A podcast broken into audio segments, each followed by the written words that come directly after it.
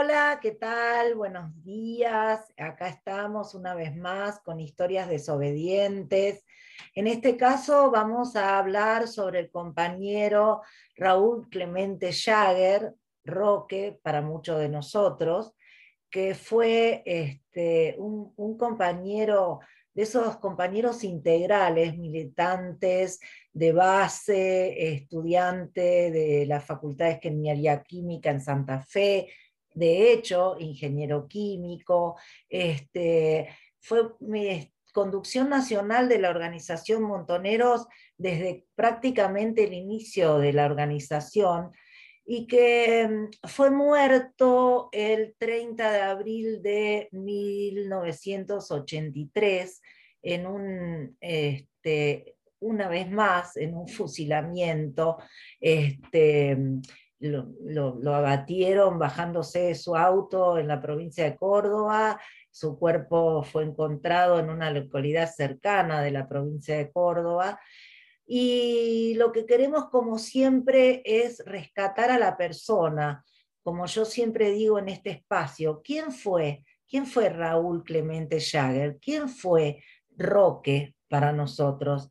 En este caso, personalmente, además, eh, me une una relación personal con él muy grande, compartimos muchas cosas, compartimos este, nuestra vida del país, nuestra vuelta al país, compartimos muchísimas cosas. Y también lo compartimos con la que fue su compañera hasta el momento de su muerte, que es Sila Yereto, con la cual estoy aquí para entrevistarla, para charlar un poquito, para hablar, que nos hable un poquito de la historia de él y, yo también este, hablar sobre él y, y la parte que me tocó. Así que hola Gilda, buen día, ¿cómo estás? Hola, ¿qué tal Mary? Bueno, todo bien. Buenos días. Bien, oíme, un poco lo que queremos es que, porque vos prácticamente fuiste su pareja desde muy joven y lo conociste prácticamente en toda su historia militante.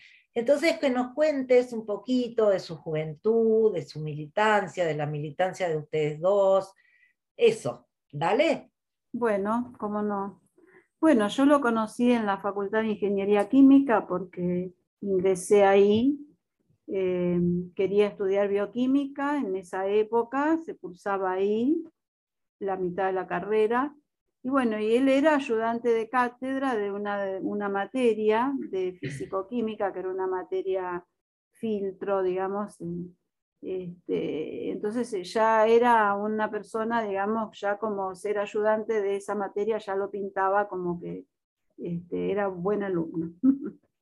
y bueno, ahí lo conocí y, este, y yo empecé a, a concientizarme un poco con las charlas que eh, daba el Ateneo Universitario, en realidad todas las agrupaciones daban sus charlas, entraban a los cursos a dar sus explicaciones de, lo que estaba pasando, porque este, había, ya la época esa, los 60 fueron muy convulsionados, no es que de repente se habla de los 70, pero los 60, los años 60 también fueron convulsionados. Y en la provincia de Santa Fe había habido también este, muchas historias de lucha de trabajadores, este, sobre todo en el norte santafesino. Entonces, bueno, estaba todo ese hervidero que después hizo eclosión con el cordobazo y, el rosariazo y el tucumanazo y todos los, los azos. Pero ya la provincia de Santa Fe guardaba también, sobre todo, ya te digo, en el norte, ¿no? Por, se había ido la compañía la, Forestal, que había dejado un tendal, y ya había habido este, ya había recuerdos de una matanza que había habido ahí. Bueno, eso fue un poco, digamos, el marco, digamos, social que, había y bueno, del cual eh, el movimiento estudiantil eh, no era ajeno a todo eso. Y bueno, eh, Raúl en esa época, bueno, militaba en el Ateneo Universitario, este, que era de extracción católica, porque eran eh, jóvenes este, católicos que con sus ideas, digamos, eh, sociales, ¿no es cierto? Y bueno, después todo esas, lo que pasó en el 66 con todas las, puebladas que hubo, las insurrecciones, bueno, eh, se fue, digamos, decantando más, bueno, que, que, la lucha estaba fuera, adentro de la universidad, pero también afuera, este, toda esa mm, convivencia y compartir las luchas y, los debates políticos con las agrupaciones, los sindicales, ¿no es cierto? Como estaba mm, Raimundo Ongaro también en esa época, eh, Cristianismo y Revolución, que leíamos la revista Cristianismo y Revolución, porque el movimiento de sacerdote para el tercer mundo también fue algo que marcó la época, ese fue el comienzo. Y después terminó todo eso confluyendo. En distintos puntos del país hubo procesos similares y terminó confluyendo en, Montoneros. Exactamente. Y, ahí siguió su lucha clandestina. Ahí este, él, él y vos se incorporan a la, organización y tengo entendido que de Santa Fe se van a Tucumán. No, primero a Corrientes. Primero a ah, Corrientes. Corrientes, Chaco, y después vinimos a Buenos Aires en el 73 y, después de ahí sí nos vamos a Tucumán. ahí, en Tucumán este, coincide un poco con el, el, inicio del operativo Independencia y este, fue un poco, ya se estaba gestando el operativo Independencia, ¿no? Nosotros no lo, o sea, ya, ya te digo, bueno, estaba el ERP, el PRTER, que eh, tenía una columna de monte, Montoneros no, no, no, tenía una columna de monte. Pero este, el operativo Independencia empieza el 2 de febrero, creo, de 1975, el 2 de febrero, con unas racias impresionantes. Nosotros ya estábamos desde, no me acuerdo, unos meses antes, unos cuantos meses antes, porque bueno, habíamos ido ahí, pero no, no, no sabíamos que iba, se iba a desatar eh, ese, que no fue un operativo que duró un día. Se instalaron porque se instaló el campamento de operaciones en la escuela de Famayá, que fue el primer centro clandestino de detención del país.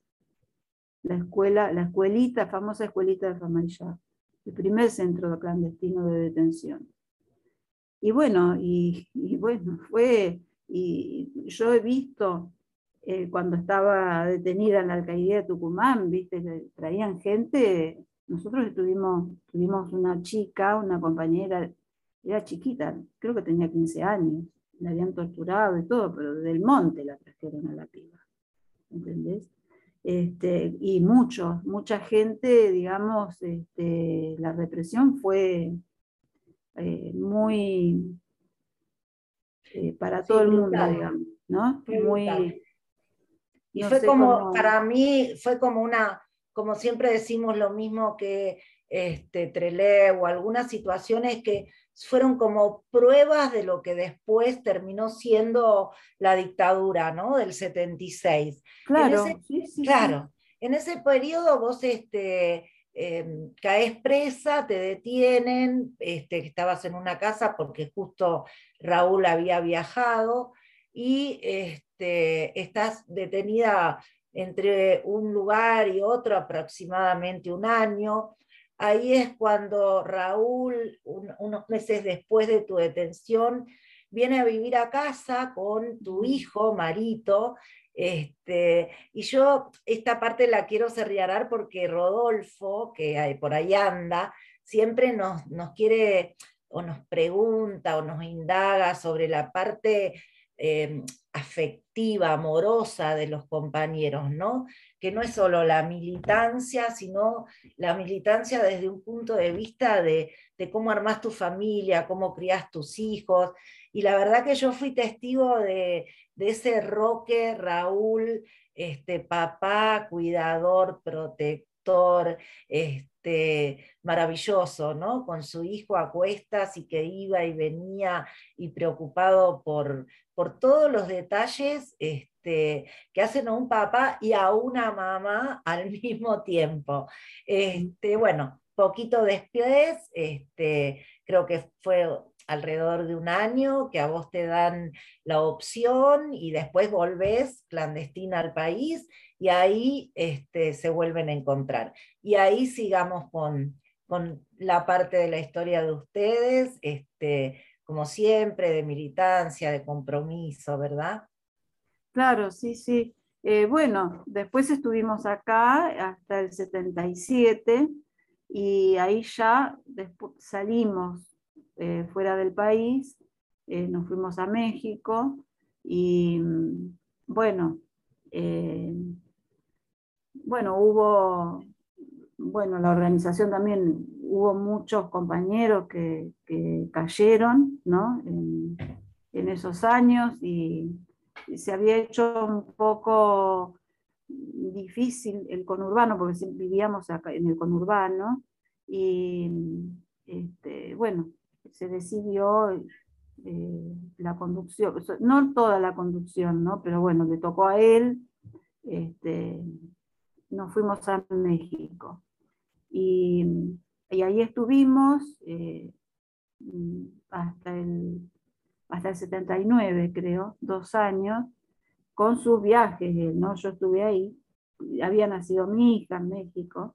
Y, además, eh, aún afuera siempre en contacto permanente con el país, yendo, viniendo, haciendo política, trabajando en la época del Mundial 78, luego en el 79 con el tema de la contraofensiva, y Raúl ahí siempre presente y siempre trabajando y siempre poniendo el cuerpo y, y eh, dándole ánimo a los compañeros y siempre con esa potencia que él tenía para, para convencernos a todos de que, de, que todo, de que todo era, no, de que todo es posible mientras uno tenga la convicción, ¿verdad? Claro, sí, sí. Bueno, y después de México eh, fuimos a Cuba, fue cuando ese operativo que organizó Galtieri, ¿te acordás? Desde la Quinta de Funes, que fueron directamente como si fueran este, nacionales mexicanos a instalarse en México para hacer su operativo ahí, de, infiltrarse en una reunión de conducción, ¿no es cierto? Este, bueno, como no, digamos, toda esa eh, inseguridad para la vida de los compañeros, fuimos a Cuba. Pero bueno, yo estuve en Cuba, Roque por ahí salía, viajaba, qué sé yo. Este, hasta que después, de después, cuando se produce Malvinas, cuando se produce el hecho de Malvinas y toda esa, este, ya acá la, dictadura ya había empezado a, patinar, este, ahí se decide volver, ahí se decide volver, entonces bueno, ya a mis dos hijos, eh, los mandamos a Santa Fe, a la casa con mi padre, porque ya, bueno, Mario ya iba en la escuela primaria y todo eso, y Ani también tenía que empezar la escuela, y, ellos estaban con mis padres, y nosotros estábamos en Córdoba, y nos instalamos en Córdoba. Y bueno, ahí en Córdoba se produjo, este, era muy difícil también porque eh, en ese momento, bueno, eh, estábamos haciendo política, ¿no es cierto? Porque ya, este, ya el, proceso, ya la dictadura ya se retiraba, había una apertura democrática y bueno, ellos decidieron actuar en política y exponerse, porque realmente fue una exposición eh, un poco ingenua quizás, ¿no? Porque él, eh, yo creo que ese día eh, que lo matan iba desarmado porque el arma estaba en casa. No creo que haya ido con que haya tenido otra. Em, bueno, eh, esa, esa eh, ganas que tenían de, seguir dando la lucha en, esa apertura política. Este, bueno, eh, pero... lamentablemente eh, fue muy poquito, ¿no?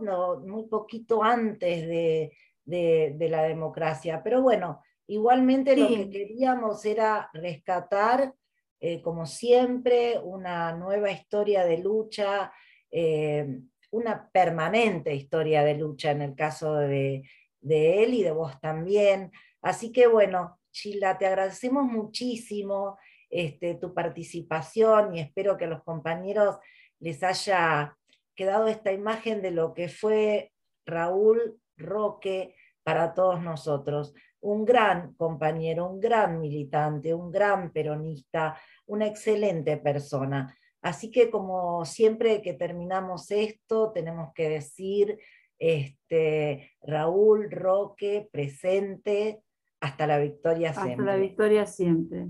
Gracias, Gilda. No, a ustedes. Un abrazo. Chao. Chao.